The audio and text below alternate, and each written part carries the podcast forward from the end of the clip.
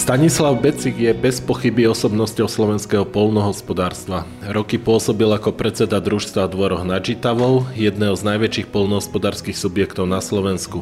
V rokoch dvetisíc až dvetisíc osem bol členom predstavenstva Slovenskej poľnohospodárskej a potravinárskej komory a v rokoch dvetisíc osem a dvetisíc deväť ministrom pôdohospodárstva. V ďalšom období spoluorganizoval Dni poľa Dvory nad Žitavou, najväčšie odborné podujatie domáceho agrosektora. Som rád, že sa budeme rozprávať so Stanislavom Becíkom o budúcnosti domáceho poľnohospodárstva, no zároveň aj o súčasnosti, ktorú formovali kroky z minulosti. Dobrý deň, pán exminister.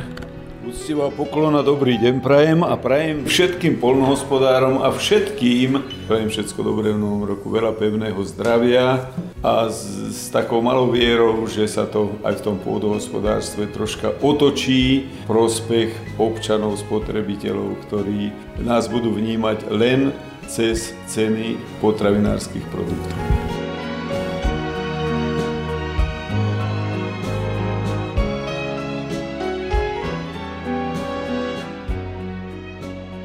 Pred pár mesiacmi sme, pán exminister, na portáli polnoinfo bodka es ká zverejnili obrázok billboardu z okolia Dvorov nad Žitavou, kde bolo uvedené Slovensko jednotka v pestovaní buriny.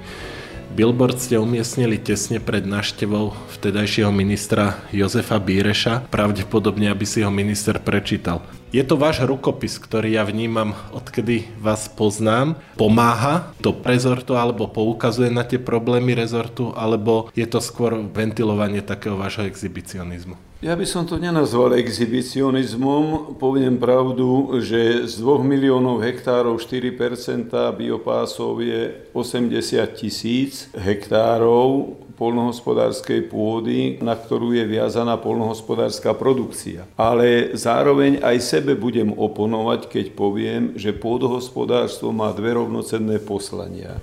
Nie je to len poľnohospodárska produkcia, po ktorej prioritne ide poľnohospodár, pretože z ekonomických dôvodov tá poľnohospodárska produkcia sa dorába v rámci poľnohospodárstva, ale má dosah na občana spotrebiteľa, ale jeho rovnocenným poslaním je krajinotvorba, ďalej je to udržateľnosť rozvoja najosídlenejšieho vidieka v Európe, ktorým je Slovensko.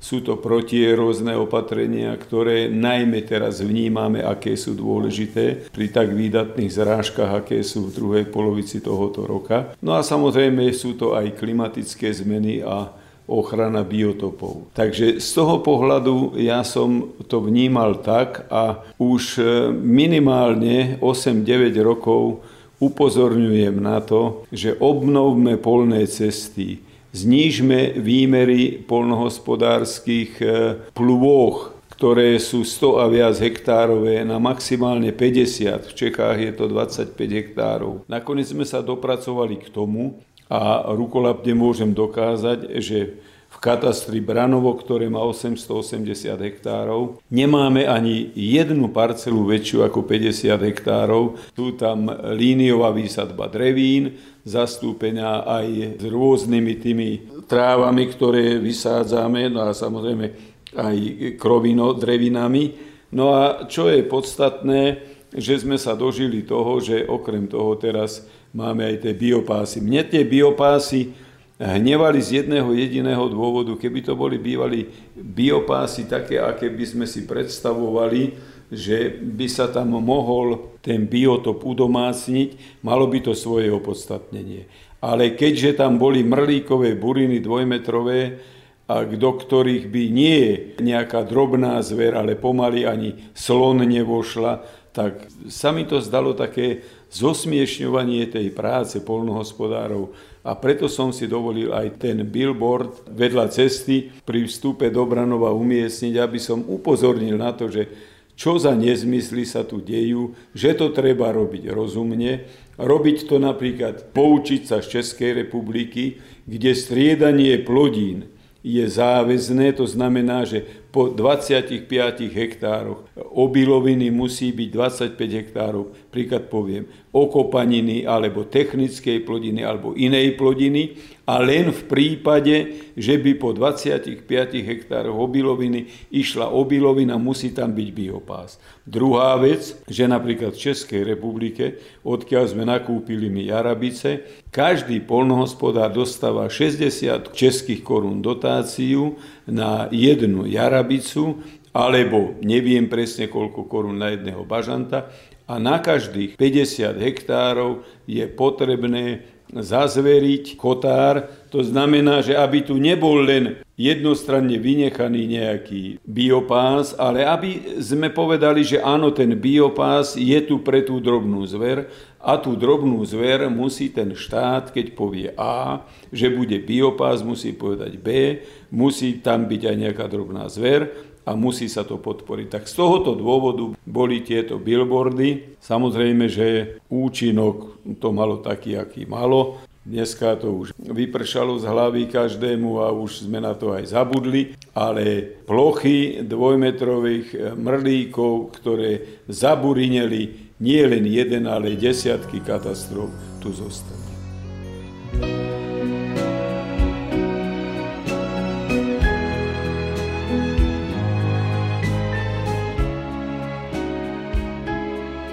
Pán Becík, ministrom pôdohospodárstva ste boli od augusta dvetisícosem do septembra dvetisícdeväť za hnutie za demokratické Slovensko. Neboli ste vtedy prvovoľbou há zet dé es, strany, ktorá získala v prvej vláde Roberta Fica rezort pôdohospodárstva. Pred vami boli nominantmi hnutia Miroslava Jureňa a Zdenka Kramplova. Vo funkcii ministra ste však skončili tiež predčasne a istým spôsobom nečakane pred koncom volebného obdobia. Nikdy nebolo úplne presvedčivo vysvetlené prečo. Je to pätnásť rokov, skúsite to vysvetliť teraz, možno úplne jasne? Ja som bol človek, ktorý som bol naučený rozhodovať a nie dohodnúť sa. Pre mňa bolo veľmi ťažké a zložité, keďže som mal pred sebou programové vyhlásenie vlády pre pôdohospodárstvo a to bolo pre mňa také vodítko mojej práce, aby som sa ja od toho programového vyhlásenia vlády pre pôdohospodárstvo odchyloval, aby som išiel konzultovať veci, ktoré politicky boli v koalícii dávno dohodnuté, akým smerom by nám to pôdohospodárstvo malo fungovať. No a samozrejme to pôdohospodárstvo malo poľné hospodárstvo, lesné hospodárstvo, potravinárstvo. Ja som bol človek nekompromisný, ja som... bol človek, ktorý sa neišiel dohodnúť o tom, či ten, kto na pôde neprodukuje a jeho sused nemá čo krmiť s hospodárskymi zvieratami a ten, kto neprodukoval a mulčoval a končila mu nájomná zmluva, aby sa mu obnovila nájomná zmluva, aby ďalej neprodukoval a ten vedľa, aby ktorý nemal poľnohospodársku pôdu, aby skončil s chovom zvierat. Prirodzene, že som bol naklonený tomu, kto choval hospodárske zvieratá. No a výsledok bol taký, že sa mi veľakrát dostávalo spätne, to není, to nás nezaujíma, ten chová, kto chová hospodárske zvieratá, to není náš, to není z našej strany. Nože, ale aký náš? Ja som na Slovensku nepoznal náš a nenáš. Produkuješ, snažíš sa, robíš, makáš, je za tebou výsledok práce, ktorý spoločensky vieme oceniť, no tak ty budeš ten, kto bude zvýhodnený a ten, kto sa chce len priživovať, tak bude znevýhodnený. No tak toto bola jedna stránka veci, ktorá bola takým každodenným sporom. Druhá stránka veci bola, že prijala sa koncepcia napríklad v rozvoji chovu hovädzieho dobytka, chovu ošípaných. Presadil som na vláde, že podporíme kravy, z čoho tie kravy aj po mojom odchode ešte tri roky žili, keď tu bola z pozície ministra hospodárstva presadzovaná otázka šrotovného náuta a ja som presadil, že teda treba podporovať kravy, kde som na vláde vystúpil a povedal, my autá vieme narobiť počas sobot, nediel, počas nočných smien, ale kravy, keď zlikvidujeme, ja už nikdy ani po mne ten, kto príde, nebude vedieť z hliny ich vytvoriť, vdýchnuť do nej dušu, aby tu produkovali. A musím povedať, že vtedy minister financií sa postavil na moju stranu, ale na druhej strane zase v materskej strane, ktorej som bol teda nominant, to zase bolo brané s takou odozvou a že prečo a načo. No a už potom kvapkou poslednou bolo, keď som menej schopných námestníkov na generálnom riaditeľstve lesov Slovenskej republiky nechal povymieňať za nominantov troch najlepších lesných závodov vtedy, a to bola Prievidza, a to bola Rožňava a to bolo na Záhorí. Títo traja riaditelia nastúpili za námestníkov. A čo čert nechcel, títo námestníci boli zo Smeru. Ja som sa na to ale nepozeral tak, že teda to je náš, to není náš. Nakoniec ono to v tej politike není tak, lebo po mojom odchode ten, kto bol riaditeľ najslabšieho, podotýkam znova, najslabšieho lesného závodu tu v Nitrianskom kraji, ten sa stal generálnym riaditeľom lesov. No výsmech nad výsmech. Politika, keď má také meradlá hodnoty, že teda stačí mať tú politickú knižku, no tak takto. No ale samozrejme, že tak ako som prišiel na rezort, tak som aj s úsmevom odišiel, pretože som jasne povedal, ja som nemal detskú izbu ani biele ponožky, ale to, čo mi neprináleží, ja sa kapricírovať nebudem, som odišiel a išiel do svojej roboty, ktorú som miloval nadovšetko. Vás stiahol predseda strany vtedajšej nominujúcej Vladimír Mečiar počas, myslím, že to bolo po agrokomplexu. No to bolo po agrokomplexe, bolo to niekedy okolo dvadsiateho augusta. Potom to bolo v takej fáze, že však to ešte ne, nesúrme, ale ja som tedy jasne povedal to, čo som povedal, že to, čo mi neprináleží, ja som mandát nezískal vo voľbách a čo mi neprináleží, no, nedoťahujme sa, aj pre vás je to lepšie, aj pre mňa je to lepšie, keď dáme za tým bodku a život ide ďalej. Pred pár dňami som hľadal jedno číslo k zahraničnému obchodu a našiel som vaše vystúpenie v Národnej rade, vtedy ste hovorili o salde obchodu osemsto miliónov eur. Ospravedlňovali ste to dovozmi rôznych zahraničných produktov, ktoré na Slovensku nevieme vyrobiť, ale apelovali ste práve na to, aby produkty, ktoré vieme vyrobiť, sme vyrábali, aby to saldo ďalej nerastlo a klesalo. Teraz je dve miliardy eur.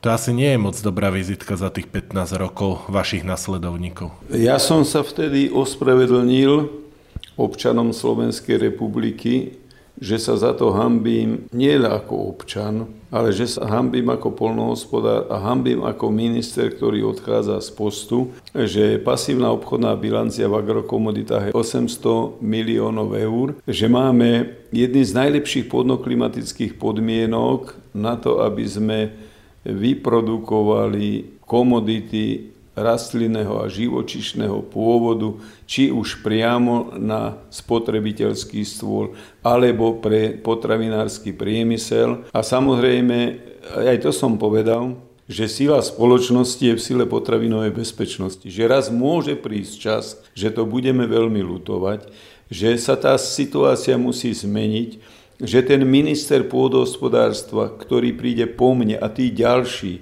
budú musieť mať takú autonómiu na to, aby neboli vazalmi politickej strany, ale aby boli striktne viazaní na plnenie programového vyhlásenia vlády pre to, ktoré odvetvie pôdohospodárstva. Pretože ak budú musieť robiť to, čo som ja robil, že programové vyhlásenie vlády len na to, aby sme uspokojili voličov, ale potom si tá strana bude naháňať úplne iné záujmy a bude v tom rezorte vidieť len nejaký mešec, ktorý jej musí na iné ciele prispievať, nie na to, aby sa rozvíjalo to odvetvie, tak to ďaleko nedopracujeme. Nuž, veľmi ma mrzí, že sa tieto slová žiaľ Bohu naplnili, pretože dnes máme pasívnu obchodnú bilanciu dve miliardy a tu nám nespôsobil nikto iný, len my sami našou politikou. O tom by sa dalo skutočne veľa hovoriť, pretože ja som bol pôdohospodár odmala, ale aj na stoličke ministra som sa choval ako pôdohospodár. To znamená, že nehovorím, že som všetko vedel, ale na druhej strane som vnímal veľmi podrobne tú situáciu v pôdohospodárstve, preto som aj Za tých dvanásť mesiacov urobil dvanásť konferencií k rozvoju chovu dobytka, k rozvoju chovu ošípaných, k rozvoju zeleninárstva, vinohradníctva, drevospracujúcemu priemyslu. Mali sme veľkú konferenciu drevo ako surovina na zmiernenie dopadov globálnej hospodárskej krízy, ktorá samozrejme bola ešte aj v spolupráci s producentom kotlov na biomasu. Mali sme v Levockých lúkach celoslovenskú konferenciu k rozvoju chovu dobytka bez trhovej produkcie mlieka. Nikdy nezabudnem, prijal pozvanie a prišiel predseda francúzskeho zväzu chovateľov mäsových plemien a povedal celému auditóriu, ktoré sedelo v Levockých lúkach, a na tej konferencie chodilo veľa ľudí. Či už z princípu, že tam chodil som ja ako minister, alebo že teda boli to potenciálni chovatelia alebo chovatelia. A poviem tak, ako to povedal ten francúzsky predseda zväzu chovateľov, že to Slovensko je krásna krajina. Asi pripadám ako doma, ako naša krajina, len prázdna. Kde sú ľudia, kde sú zvieratá? No kde? V transformácii. Poďme hurá na to. Odsúďme z trhového mechanizmu všetko, čo bolo riadené s tým, že na rastlinu navezovala živočišná výroba, a nechali sme si len rastlinu a začali sa presadzovať systémy podpory štvorplodinových pestovateľov. No dnes sme sa k tomu dopracovali a vidíme sami, najmä keď máme pred dverami vstup Ukrajiny do Európskej únie, že sa asi budeme po rokoch musieť vrátiť k tomu, že kto čo si doma navarí, musí si zjeť, kto čo si dopestuje, bude si musieť aj zhodnotiť vlastnou živočišnou výrobu, pretože inak to nejde.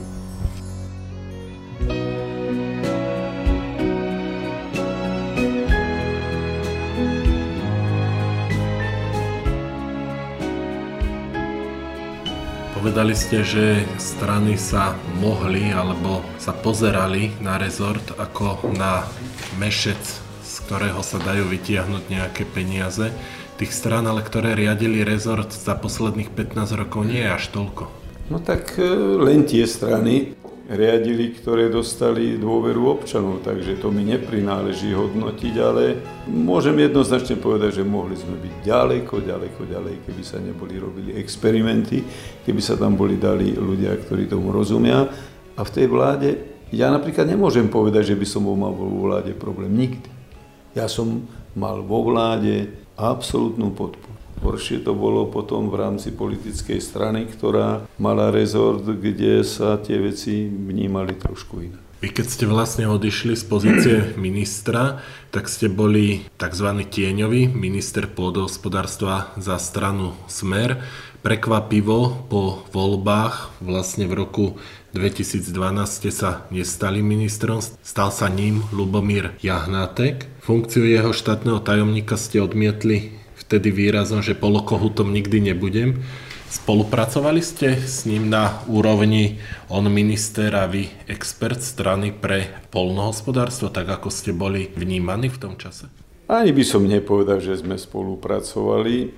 Ja si dovolím povedať, že ani Ľubo Jahnátek nepredpokladal, keď bol minister hospodárstva, že raz sa ocitne na druhom brehu, lebo vo vláde sme mali kopu konfliktov, keď ja som hájil záujmy pôdohospodárstva. Ako nominant koaličnej politickej strany, on bol za Smer, on bol minister hospodárstva.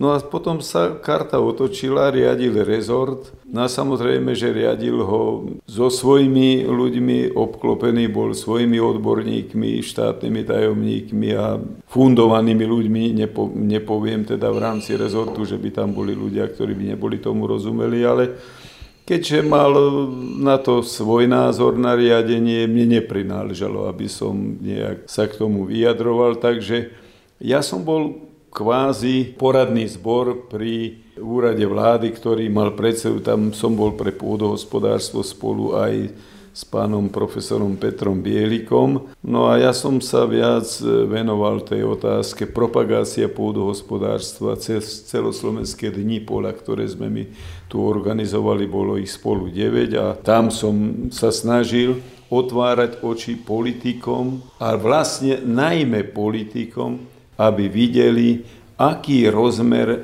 by to odvetvie, bez ktorého sa existovať nedá, mohlo dosiahnuť, alebo akú hodnotu by malo mať. Podujatie ste organizovali teda deväť rokov spolu s týždenníkom Roľnícke noviny. Hostili ste tu delegácie od predsedov vlád, myslím, že tu bol prezident minulosti, boli tu vždy ministri. V čom sa schádzal a rozchádzal váš názor na rezort? Komunikovali ste s nimi vtedy veľa? Ako som spomenul, Celoslovenské dni poľa spolu s profipresom sa organizovali, ale tá ťarcha zodpovednosti bola na našich pleciach, aj finančná. Ja to poviem otvorene, náš to ročne stálo štyridsať tisíc eur bez koruny príspevku. Práve naopak, bolo mi tak kuloárne naznačené, že cez ministerstvo boli také predstavy, že keď to nebude u Becíka, tak bolo povedané, že my to zadotujeme, len nech to není tu. No ale to je to nepodstatné. Podstatné je to, že A za ktorého ministra? No to bolo v, počas tých deviatich rokov, tak bola tam jedna ministerka a bol tam jeden minister, no a tak, no tak, to je nepodstatné, ale tak, ale tak. No, bolo to bez koruny príspevku, to len chcem povedať, že to znamená, potom sa nejaké riešenie ako hľadalo, nebolo nič, tak sme potom povedali, že aj my nemáme mešec bez dna, aby sme to do nekonečna robili. Ale moja predstava bola vždy taká, že na tých celoslovenských dňoch som chcel otvoriť oči tým politikom. Vždy tu bol predseda vlády. Myslím, jedenkrát nebol, ale zastupoval ho predseda parlamentu. Vždy tu bol príslušný minister. Posledné dva roky pani ministerka nebola, lebo mala mimoriadne dôležité rokovanie niekde v Bulharsku ako predsedajúcej krajine. No, jak to bolo dôležité, neviem. Ale tých päťtisíc poľnohospodárov, ktorých tu bolo, si myslím, že by boli bývali dôležitejší, čím ho teda nekritizujem, len som povedal vtedy nahlas na tribúne. Kto neprišiel, ten tu nechýba. Takže to tiež o niečom hovorí, že čo ako si teda vážime, lebo nevážime, lebo to nebola moja akcia, aj keď mňa niekto nemusí mať rád, ale išlo o to, že kde dnes Slovensko mohlo byť. Ja si dovolím povedať aj na margo premiéra, ktorý sem chodil, vtedy bol premiérom pán predseda Fico, súčasný premiér, ten bol z toho fascinovaný, ten bol, on tri dni z toho žil. Ja som to pravidelne všade otváral, médiá, no len po troch dňoch došli iné problémy a bolo po pôdohospodárstvu. Dnes vedie rezort pôdohospodárstva strana Smer, kde ste boli roky tieňovým ministrom. Ste asi spokojní, veríte v nejakú takú obrodu toho rezortu, či sa mýlim?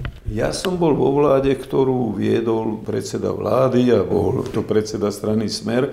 Ja nemôžem povedať jedno krivé slovo. Nemôžem povedať jedno krivé slovo. Mne predseda vlády už aj v deň, keď som odchádzal, hovorí, že či je to dôležité. A tedy som povedal, pán predseda, ale ja som nominant inej politickej strany, nie vašej. Prečo, prečo vás teda neobsadil do tej pozície, keď ste mali taký nadštandardný vzťah s ním? Však o dva roky skladá vládu. Ale nie, to by, nie to, by, to by, ani by som s tým nebol súhlasil, lebo by, bol by som sa ja cítil nekomfortne. To by nebolo dobre. Ja si myslím, že nie.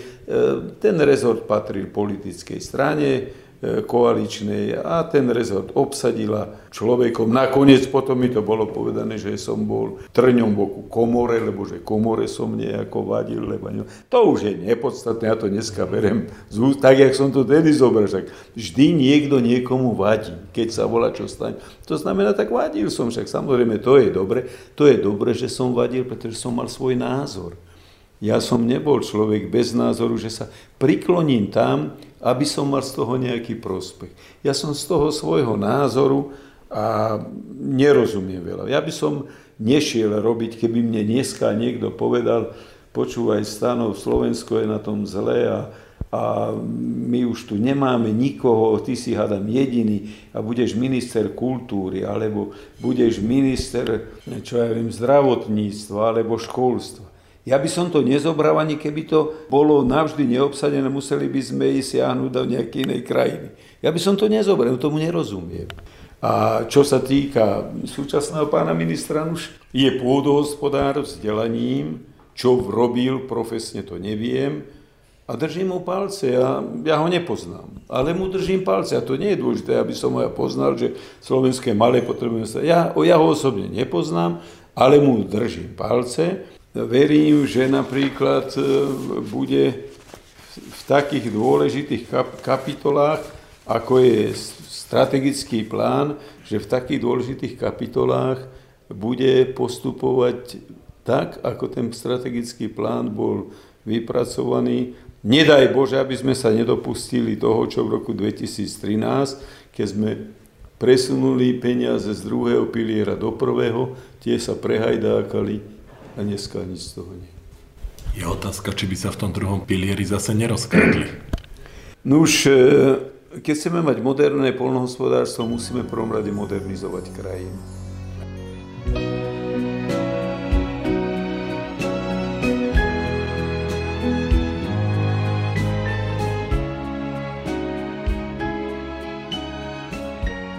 Sa to z priamých platieb, poľnohospodár dostane viac a sám sa bude rozhodovať, kedy bude čo kupovať a nemusí ísť cez projekty?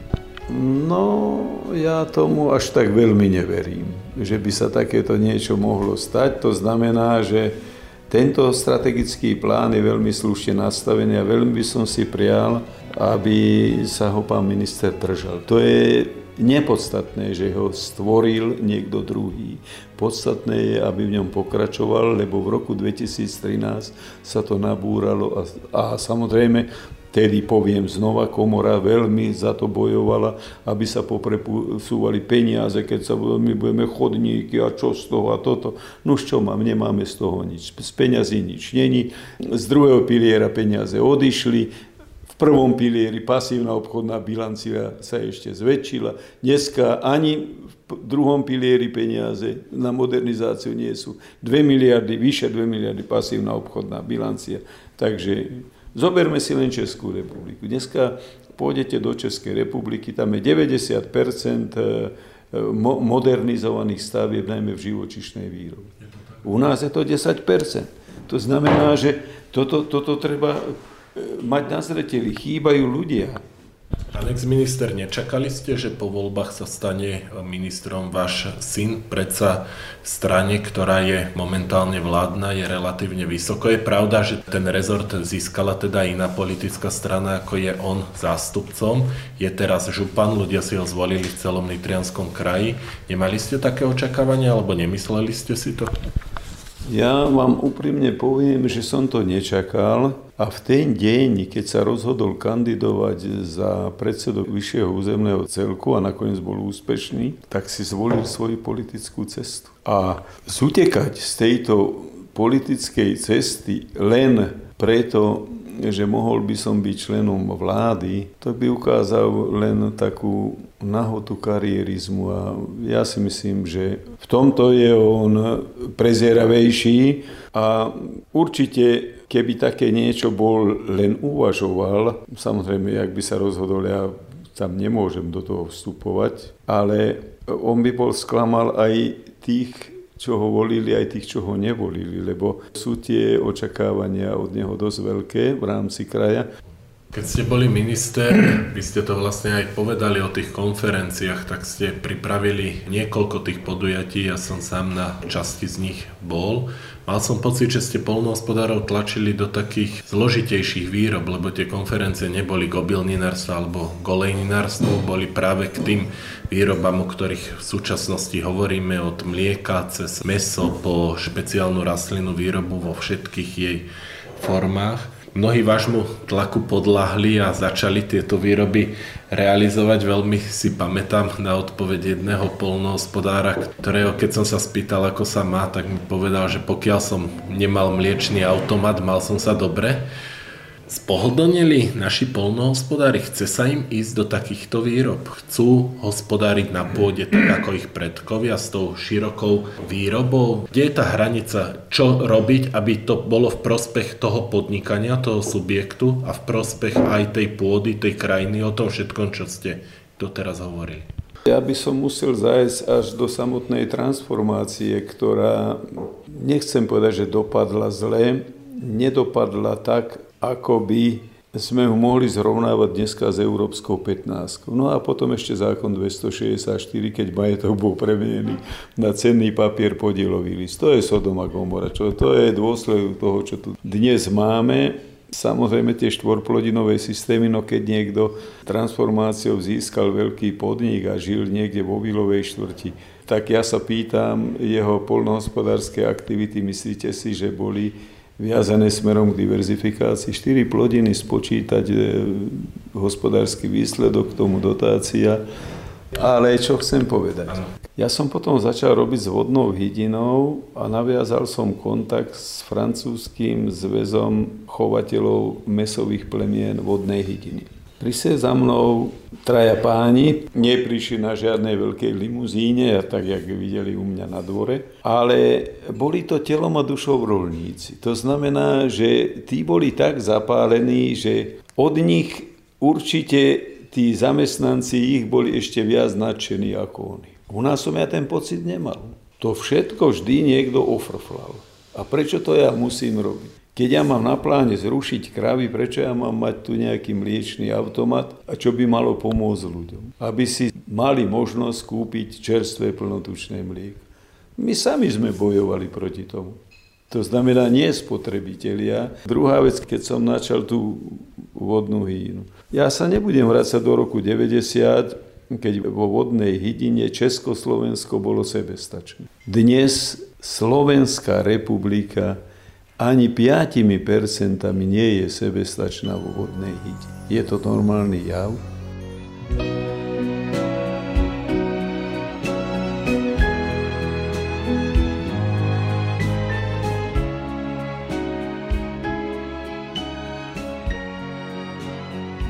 Hypotetická otázka.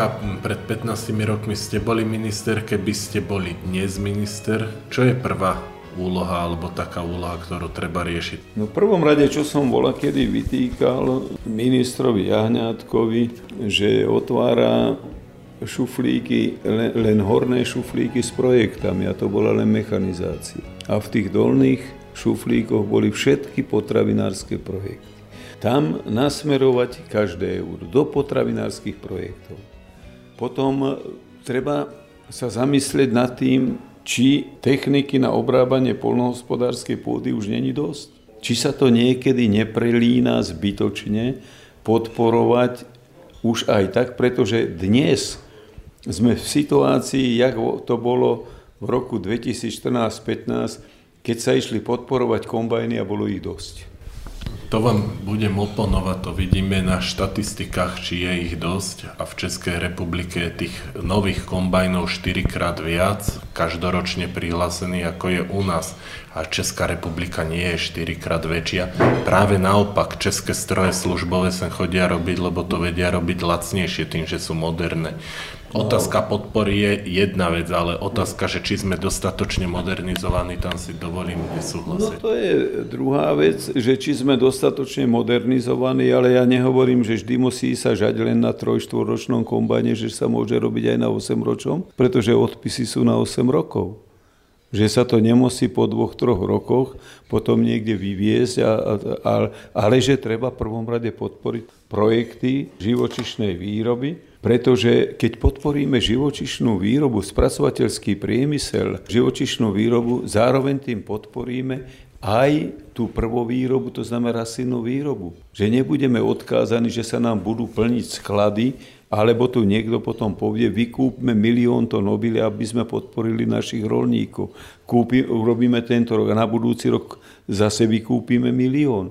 A na tretí rok milión a potom to niekomu dáme zadarmo. Neviem si to predstaviť. Ďalej, daňová odvodová politika.